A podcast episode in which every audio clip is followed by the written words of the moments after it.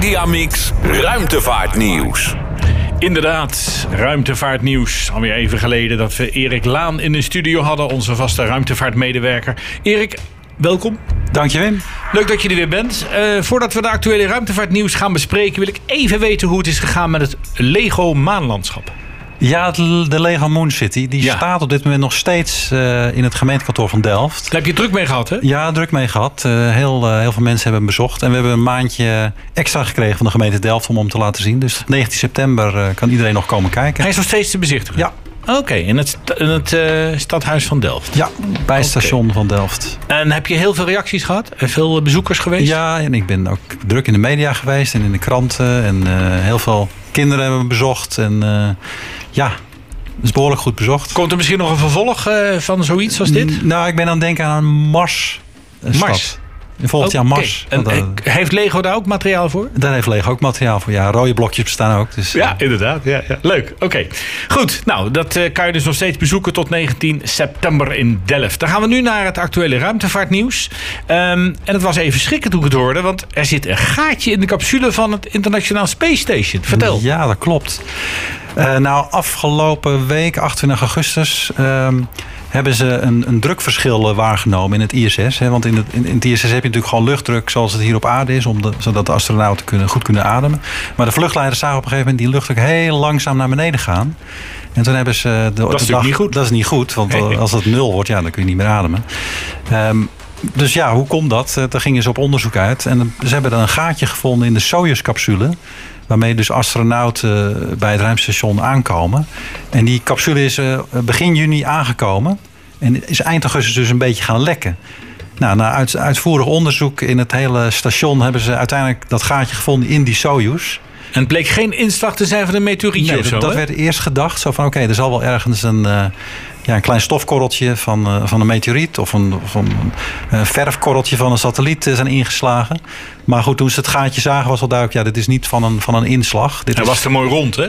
Het was heel mooi rond. En ja, het was duidelijk een, een boorgat. Een boorgat? Ja. Apart. Precies, heel apart. Ja, dat was geloof ik, begreep ik, eh, dat bij het boorgaatje een beetje uitgeschoten was met de boor. Ja, je ziet op de foto die er, die er toen uh, uitgestuurd is, zie je dat dat boorgat zit. En daarna zitten een soort beschadigingjes van iemand. Denk, ja, die heeft een beetje misge, misgeprikt met zijn boor. Dus heeft een monteur zitten slapen. Ja, ja dat, is, dat is tijdens de APK gebeurd. Dat is natuurlijk alweer een paar jaartjes oud. Ik snap hem wel. Ja. Ja, wat was het nou? Wat is nou het ja, nou? de, uiteindelijk uh, is, de, is de grote baas van de Russische ruimtevaart, dat is uh, Dmitri Rogozin. Um, die heeft op een gegeven moment gezegd van nou, het zou wel een sabotage kunnen zijn. Nou, dat was natuurlijk een hint naar van iemand van de astronauten die, die wil zichzelf ombrengen en een gaatje boren. En, uh, geloof jij nee, nee, nee, ik geloof dat niet. En de, de, vlak daarna riep hij ook van ja, we weten het eigenlijk wel. Op de grond is een monteur heeft dat gaatje gemaakt. En we zijn nu in onderzoek van hoe dat nou precies heeft uh, kunnen gebeuren. Want dat gaatje was in het begin niet zichtbaar. Dus er heeft een soort uh, spul in gezeten of zo. Het is gedicht. Ja, dus de theorie is dat dat gaatje dus gedicht is met een, met een vulstof. En dat die dus tijdens de lektest op aarde dat ze dat niet hebben gezien. Maar dat, dat die vulstof niet ruimtebestendig was. Precies, ja. Die, je hebt dus luchtdruk binnen en een vacuüm buiten. Ja. Uiteindelijk is die, die vulstof is een beetje verbrost en ja, door dat gaatje naar buiten gecijpeld. En op een gegeven moment was het, was het gaatje was er. Toen was het gat geworden. Ja. ja. En, en wat nu? Nou, ze hebben hem nu gedicht met uh, materialen die ze hebben aan boord van International Space Station. Want je kan hem niet gaan lassen of zo? Nee, want dat, dat soort uh, apparaten hebben ze niet, niet boven. En dat zou ik ook zeker niet doen daar. Nee, uh, lijkt me niet verstandig. Dus ze hebben hem ja, met, met epoxyhars hebben ze hem, hebben ze hem, hebben ze hem dichtgemaakt. En hij lekt niet meer, maar uiteindelijk moet hij in december moet hij wel weer terug. Want hij zal drie astronauten weer terug naar aarde moeten brengen. En dan gaat hij door de dampkring? Ja. Krijg je hele grote temperatuurverschillen? Precies, dan krijg je hè, met 7 km per seconde gaat die capsule, komt de dampkring in. krijg je een enorme plasmawolk met uh, enorme temperaturen. Zo. Ja, als die bij dat gaatje komen, dan uh, ja, dat is toch spannend. Niet. Gaan ze dat, dat dan spannend. op de aarde nog uittesten of zo? Nou ja, dat ben ik. Het is vrij stil nu. Bij de, want ze zijn er dus in Rusland aan het onderzoeken wat er nou precies is gebeurd. En het is, het is al een paar dagen vrij stil. Dus ik ben heel benieuwd wat het nieuws uh, gaat brengen de komende dagen. Van hoe ze dit nou gaan aanpakken. Ja. Want ik zelf, als ik astronaut zou zijn, dan zou ik toch wel een beetje benauwd voelen, zeg maar, om ja. dat ding naar, terug naar aarde te gaan. Ik vind het een beetje tricky eigenlijk. Maar goed, uh, hou het voor ons in de gaten, zou ik zeggen. Dat ga ik doen. Ja, ik ben benieuwd hoe ze dat gaan oplossen. Dan gaan we even naar een... Uh, hele bijzondere planeet. Onze verste planeet, Mercurius. Die ligt ehm, zo'n... ehm, hoe ver? Ja. 58 miljoen kilometer van de aarde, van de zon af. En 150 miljoen kilometer van de aarde af. Ehm, het is daar een beetje koud en een beetje warm. Min 180 tot plus 430. En er gaat, een, eh, er gaat weer een missie naartoe, hè? Er gaat een missie naar Mercurius. En Mercurius is het dichtstbijzijnde planeet vanaf de zon.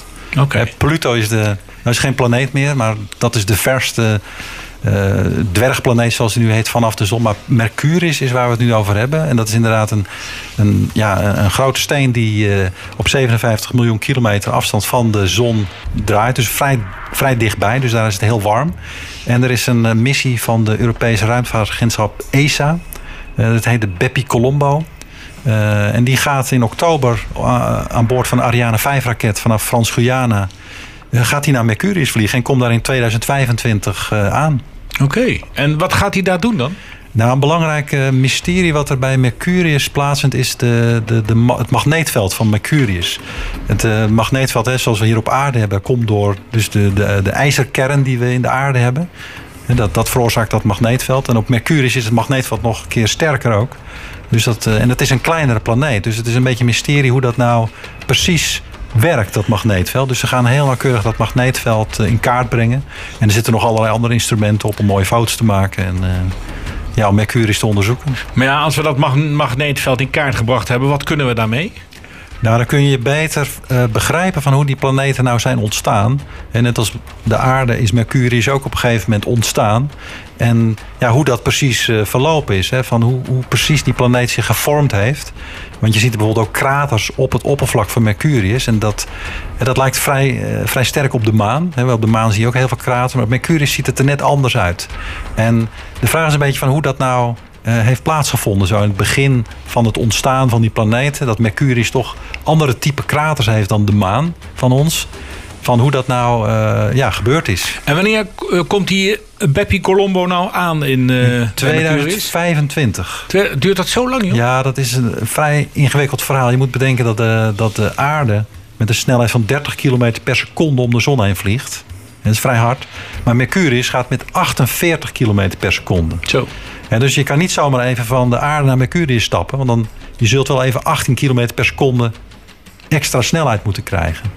En ja, met, met raketten krijg je dat niet. Dus je moet langs eh, Venus, je moet langs de aarde vliegen... je moet een keer langs Mercurius vliegen... om te zorgen dat je die snelheid, Snelheid opbouwt van opbouwt, Mercurius. ja. En dat je ook nog een keer in de, op dezelfde afstand van de zon komt... die Mercurius heeft. En dan die Bepi Colombo, die, eh, dat ruimtevaartuig, moet natuurlijk ook tegen die hitte kunnen, hè? Ja, precies. Want eh, 57 miljoen kilometer, dat is zo'n eh, drie keer dichter bij de zon dan de aarde. Dus dat betekent negen keer zoveel ja, eh, zonne-energie die je binnenkrijgt. Dus dat is behoorlijk warm. Dus dan En- moet je. En hoe, hoe hebben ze dat uitgetest hier op aarde? Nou, ze hebben allerlei simulatoren hier, ook bij Estec in Noordwijk. Om eh, ja, de ruimtevaarthardware te, te onderwerpen aan dat soort eh, eh, straling van de zon. En eh, ja, hij kan er tegen, dus hij moet het gaan overleven. Nou, ben benieuwd. Dus hij gaat in oktober gelanceerd. In oktober. We praten met Erik Laan, onze ruimtevaartmedewerker.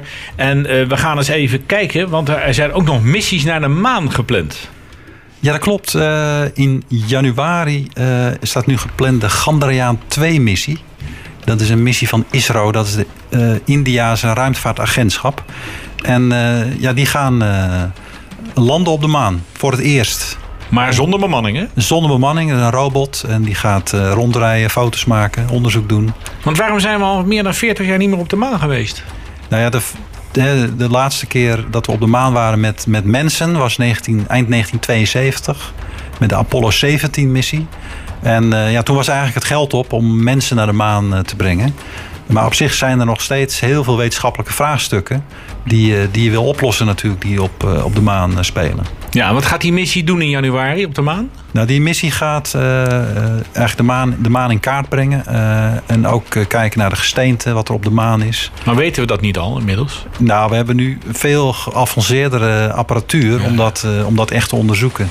En ja, dus deze missie, missie gaat, dat, gaat dat uitvoeren. Daarna heb je ook nog de, de Chinezen. Eh, en die hebben ook een, eh, een, een- eigenlijk een meer uitdagend plan om naar de maan te gaan. Dat is de zogeheten Chang'e 4-missie.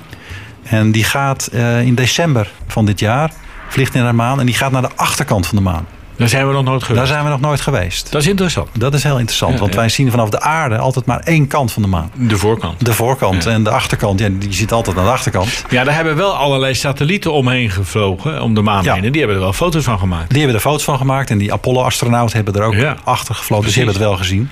Ja, dus we weten wel hoe het, eh, hoe het er daaruit Dus ziet. daar wonen geen maanmannetjes. Daar wonen geen maanmannetjes mee. Dat weten we inmiddels. ja. Trouwens, de maan wordt wel interessant. Want ze willen de maan gaan gebruiken als een soort springplank voor lange reizen. Nou, dat is precies, dat is heel interessant. Kijk, de maan is natuurlijk een, een, een, heeft een veel kleinere massa als de aarde. Dus een veel kleinere zwaartekracht.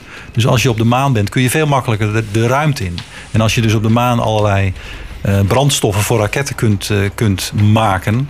eh, ja, dan kun je heel makkelijk vanaf de maan de ruimte in als je er eenmaal bent. Ja. We gaan even naar science fiction. Want vroeger, jaren geleden, dat heb ik ook nog wel gehoord, waren er mensen die dachten van nou, we gaan een eh, soort lift maken vanuit de aarde met een kabeltje van 10 kilometer de ruimte in. En dan kan je met de lift de ruimte in. Dat gaat een beetje werkelijkheid worden, begrijp ik. Ja, Heel klein beetje. Heel klein beetje. Ja, want zo'n zo'n ruimtelift waar je het net over hebt, inderdaad, hè, met zo'n raket is het, dat blijft natuurlijk eh, ontploffingen en, en gevaarlijk. En je zou eigenlijk kunnen denken, ja, waarom niet gewoon een hele hoge wolkenkrabber bouwen, zo, totdat je in de ruimte bent en dan stap je er gewoon uit en dan ben je in de ruimte. Ja, lekker Ja, makkelijk. alleen als je gaat uitrekenen wat voor materialen je daarvoor nodig hebt, dat zijn hele sterke materialen. En je moet een toren bouwen van zo'n ja, wel 40.000 kilometer hoog. Wil je vanaf de aarde Dat wordt al een probleem, dat, dat gaan ik. doen. Dus dat, dat, is wel een, dat is wel een uitdaging. Al zijn er wel materialen die daar eh, voor gebruikt kunnen worden. En die al sterk genoeg zijn voor een paar centimeter. Alleen je hebt er natuurlijk 40.000 kilometer van nodig. Eh, maar die, vooral de Japanners zijn daar eh, ja, ver mee om daarover na te denken. En die gaan dus ook volgende week een, eigenlijk al een test doen in de ruimte. waarmee ze ja, de technologie gaan testen voor zo'n voor zo'n ruimtelift. Oké. En eh, hoe gaan ze dat doen? Tussen twee satellietjes of zo, begrepen? Ja, precies. Ze gaan een, een, eh, twee satellietjes lanceren die met elkaar verbonden zijn met een draad. Maar die draad is geloof ik maar, wat is het? 10 Ja, 10 meter lang. 10 meter lang. 10 meter lang. En wat ze gaan doen is dan, ze gaan tussen die twee satellietjes gaan ze een soort van eh, apparaatje heen en weer laten. Doe me een beetje aan Madurodam denken eigenlijk. Toch? Ja, ja. Maar kijk, het is, het is de ruimte. Hè? Dus het is, er is eigenlijk geen zwaartekracht, zo, zo te spreken. Oh, dus ze willen testen hoe dat dan moet- heen en weer beweegt. hoe dat heen en weer beweegt. Want dat kun je op aarde kun je dat niet, eh, kun je dat niet simuleren. Want hier hebben we allemaal zwaartekracht. Dus ja, Oké. dat is de enige plek waar je, waar je het echt kunt, eh, kunt testen, dat soort eh, technologie. Wanneer wordt dat gelanceerd, dat, die satellieten? Wanneer gaan ze Nou, hij stond gepland voor 11 september, maar er komt op dit moment een, een tyfoon op de lanceerbasis af in Japan. Dus het is nog even tot, tot nader order. eh, maar ik verwacht hem ergens eh, eind september eh, de ruimte in te gaan. En ik begrijp trouwens dat dat bedrijf wat dat gaat doen, dat Japanse bedrijf, beweert dat ze een materiaal hebben wat heel sterk is. tw- 20 keer sterker dan staal. En dan kan je dan een liftschacht mee maken van 96.000 kilometer boven de aarde. 96.000 kilometer, ja. Ja, dat zijn carbon nanotubes. Ja, Dus- dat zijn koolstofatomen die eh, eigenlijk diamant. Over 50 Ja. jaar is er misschien toch een lift in de Ja, ruimte. nou, ik hoop het wel, want dan Ja. kunnen we meer mensen de ruimte in. Nog even kort wat eh, ander ruimtevaartnieuws. Eh, Frankrijk en Rusland hebben een beetje ruzie om een paar satellieten, geloof ik. Hè? Ja, dat is een beetje een, een stille ruzie. Kijk, de, de Fransen hebben een eh, militaire telecomsatelliet, de zogeheten Athena Fidus. En die zorgt voor militaire communicatie voor, de Franse, voor het Franse leger. En ook de Italianen zitten daar ook, eh, zitten daar ook bij. Maar wat ze nou gezien hebben is dat er een, eh, een Russische satelliet in de buurt is gekomen. Eh, en die heeft eh, ja, allerlei manoeuvres uitgevoerd rondom die satelliet. Is nog wel, het is niet, we praten niet over meters, maar we praten over kilometers afstand. Ja, in de Eh, ruimte is het natuurlijk vrij klein allemaal. Hè? Precies, en het is eh, 36.000 kilometer afstand van, vanaf de aarde Ja. waar het allemaal gebeurt. Maar die Fransen hebben dat eh, goed in de gaten gehouden. En ja, die gaan nu vragen stellen van ja, wat, Wat doen, die, wat wat doen doet die jullie bij Russische onze satelliet? dure satelliet? Wat zijn jullie daar aan het doen? Want hij is ook weer weggevlogen. Aftappen. Een soort drone zou je kunnen zeggen. Ja, precies. ja, ja. Dus dat wordt vervolgd, denk ik. Ja, Nou, tot slot nog eventjes eh, naar SpaceX. Want eh, er wordt binnenkort een Telstar-satelliet gelanceerd. Ja, vannacht gaat hij omhoog. Een Vannacht al? Telstar 18. Eh, dus ook weer een telecomsatelliet van, een, van het Canadese bedrijf Telesat.